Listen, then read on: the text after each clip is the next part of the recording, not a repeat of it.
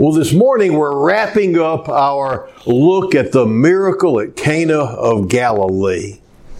And uh, as we visit this passage one last time, I want to look at just the fact of miracles, the fact that there is such a thing. You know, there's some people these days that don't believe in miracles. Uh, it's just beyond me that they can't just because I've seen the Lord perform so many in my own life. But it's well, it me of the story of a young man in college that was reading the Bible and as reading along, he just said, amazing.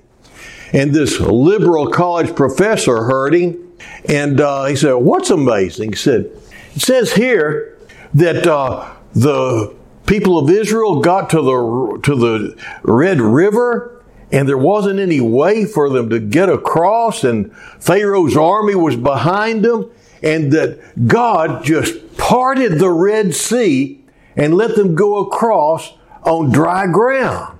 And the professor said, that's not amazing. There was, you need to understand there's no such thing as miracles. At that time, there was a drought going on and the water was only three inches deep. And so there was no miracle they were able to get across that way. And he said, the young man said, Oh. And he went on reading and he said, Amazing. And the professor said, What's amazing now? He said, Pharaoh's entire army drowned in three inches of water. well, the thing is, if you go to the place where they determine, where they determined that the uh, water was parted, you know what you'll find if you dig deep enough into the floor? You'll find remnants of chariots left over from Pharaoh's army. They have found them. That biblical account has been proven to be true. And just about any time you find an incident in the Bible as much as people try to disprove it, they usually wind up proving it instead of disproving it. And there have been several men that have set out to disprove the credibility of the Bible who have come to faith as they've discovered it is one of the most uh, historical books that they found and to one of the most true uh, books that they found and that all those things that people have been trying to discount and all they are so and so we need to realize that yeah jesus really did turn water into wine he did cause the lame to walk he caused the blind to see he caused the deaf to hear. He performed miracles. And the miracles didn't stop happening when Jesus returned to heaven. They still happen today. And uh, the thing is, is that uh, in my own life, I've shared with you, many of you heard my story before. There was a time in my life when I didn't want to believe in miracles because if the miracles in the Bible were true, if there really was a God, that meant I was going to have to stop having my fun because everything that I thought was fun was sinful. And sometimes I'd ask myself, why is it that everything I think, everything I think is going to make life worth living is killing me? And I said, now I saw my own lifestyle did not make sense. It was idiotic in and of itself. But the thing is, I could not bring myself to say there is no God because of something that happened back when I was about six years old. And I wound up in the hospital uh, with running fever every day. And the doctors couldn't find out what was wrong with me. They sent me back home. And I just feel bad and start running a fever every afternoon.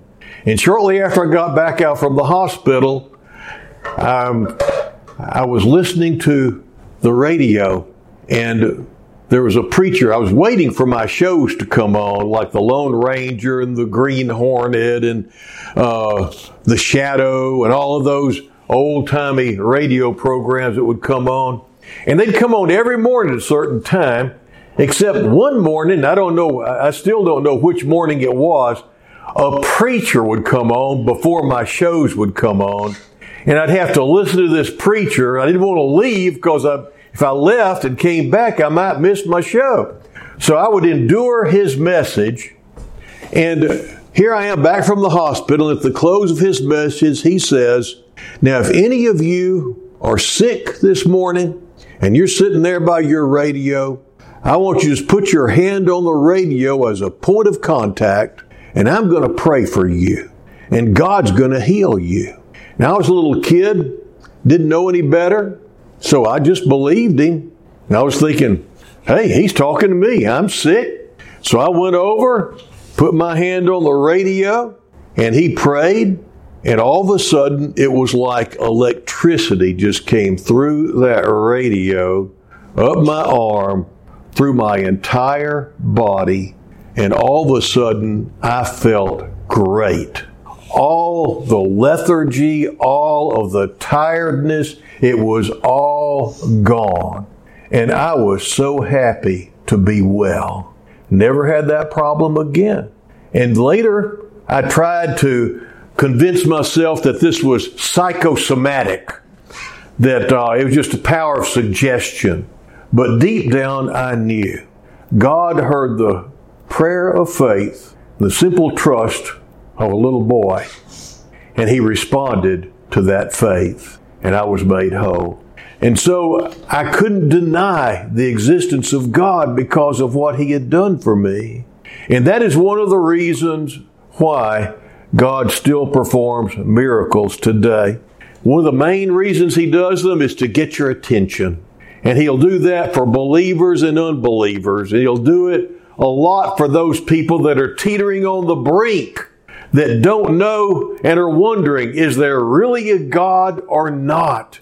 My friend Reuben Monmouth had so very, successful pediatrician, had uh, several uh, clinics going, pediatric clinics going, and wound up in trouble with the IRS and all sorts of other things going wrong in his life. And he lost a contact lens, couldn't afford to buy another one, and couldn't treat patients until he found it. He looked and looked. He had lost in the bathroom. He looked all over the bathroom. He would spend, he spent three days in every moment that he could on his floor looking around in this bathroom. Wouldn't let the kids, wouldn't let anybody in that bathroom until he found that contact lens. He looked and looked and finally he just gave up. And in just despondency, not knowing if there was a God or not, but remembering his grandma had told him that God was there and God would help him. He just, in desperation, just said, God, if you're real, let me know. And he just looked down, and he caught a glint on the floor, and it was his contact lens. Now, some people would say that was coincidence. Some people would say no connection. It was just totally coincidence. But that moment, whenever Reuben Monmouth picked up that contact lens after he'd got to the end of his rope and nothing was working. And when he cried out to God, God answered him. There was no questioning for him. What other people might try to explain away is what were the odds of that happening? Spoke to his heart and let him know there was a God. He was there. He was listening he does it, he got Reuben's attention, and Reuben wound up ultimately being a pastor, uh, and uh, and was a very good pastor, I must say. Dear friend of mine. Uh, there's so many different times that God will try to get your attention, and He will get and He will use miracles to confirm who our Lord and Savior Jesus Christ is. And that's what He did with this miracle at Cana of Galilee. It says actually in the scripture, uh, let me see if I can get to it again. In the second chapter there, it says, uh, This beginning of his signs, these miracles were called signs. They pointed to Jesus, they explained who he was to those who were willing to receive him. This beginning of his signs Jesus did in Cana of Galilee and manifested his glory and his disciples believed in him. Because of this sign, they began to understand who Jesus was. Now, Peter, before God had already gotten his attention. If you'll recall, Jesus was teaching one day. He was preaching and he asked uh, uh, Peter if he could use his boat as a platform. And so he preached from uh, Peter's boat. And after he was through, he told Peter to uh, launch out. Let's catch some fish. And so uh, then Peter told him, Lord, we've been fishing all day. We fished all night. We couldn't catch anything. But that's what you want to do. We'll do it. So they go out in the boat, and he, Jesus says, Cast your nets over here. Peter, in obedience, cast his net, and they wound up pulling in so many fish they had to call other boats to come help them haul them in. And then Peter looked at this man standing there in the boat with him. I wonder what kind of look Jesus had on his face at that time. Do you think he was grinning? Or do you think he was just looking at Peter and saying, okay, buddy, what you going to do about this? What, have you ever wondered what kind of look Jesus had on his face? I don't think it was a scowl, you know. I think it was at least a tender look. Peter needed fish to live. He tried. He couldn't succeed. And doing the same thing in obedience to Jesus, something phenomenal happened.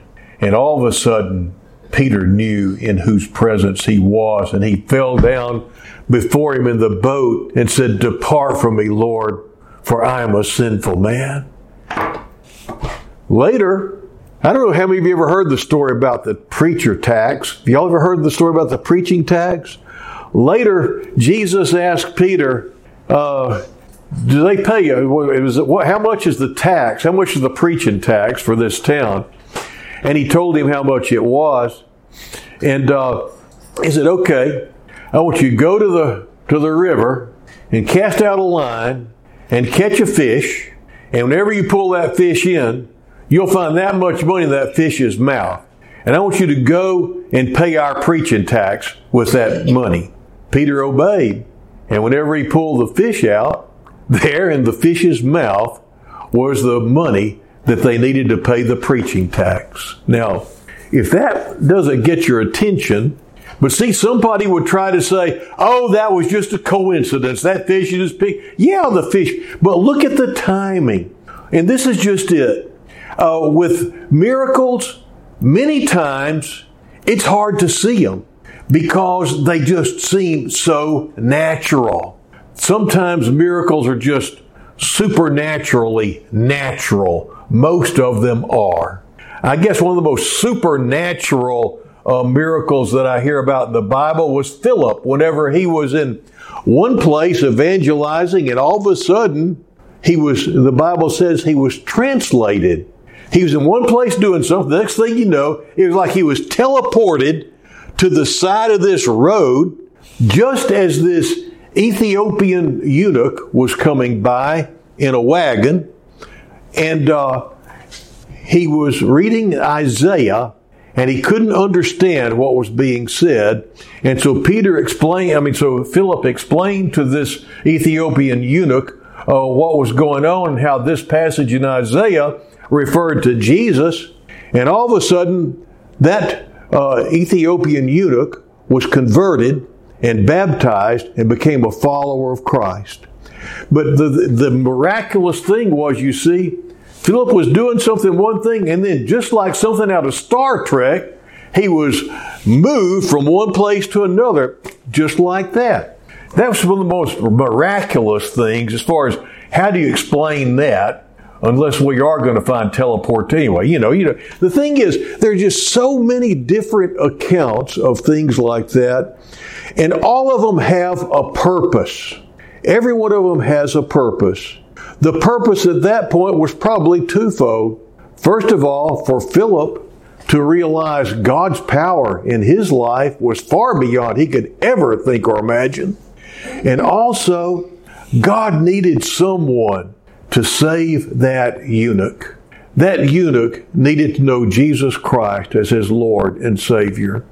A more modern day version of that is whenever Smith Wigglesworth was visiting with some friends in England, in London, And all of a sudden he stopped and he said, I have to go to the corner of so and so and so and so. And his friends just looked at themselves and says, Well, uh, Smith, we'll take you. So they load him up in, his, in their buggy. This is back in the 1800s. And they uh, rode him out to this, this, this crossroads that's kind of out on the edge of town. And uh, there was a knoll, a grassy knoll there. And he gets out of the buggy and he goes up and he sits down on that knoll. And out of the woods, to one side of this knoll, this hiker comes out of the woods, walks up this hill. Smith speaks to him. He speaks to Smith. The guy sits down, and Smith opens up his Bible. And the next thing you know, they get up, they shake hands. The guy goes off on the other side, and the guy had received Jesus as Lord and Savior. That was just the point in time when, when, when he was receptive, and God wanted someone there when he was receptive to him to be there to share the gospel with him.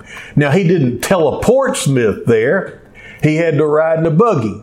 But Smith was so in tune with the Lord that when the Lord spoke to him, he heard and he obeyed.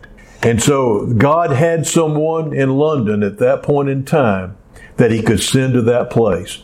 Now, what did that hiker experience? All he experienced was a guy sitting on top of a hill that had the answers to his questions, and it was all just brought together, you see. And this is just it. Sometimes it just looks like it's just a natural event. I've shared with you the time that I just prayed, said, God, have you forgotten about me? And a minute and a half later, pulled a mailer out of the mailbox and opened it up, and there was a little plaque with a nail scarred hand. And the message on the plaque was, See, I haven't forgotten you. I've carved you in the palms of my hands. Some people would say coincidence. To me, God spoke through a plaque. I don't know if he caused that plaque to just materialize in that mailer or if he moved someone three days before to send it. It had no return address on it, and you couldn't tell. It had a, a postage mark on it, but you couldn't tell where it was mailed from. But uh, the thing is, was that a coincidence? No, not to me. It was just a, a natural conversation with God. And He will use whatever it takes to get your attention.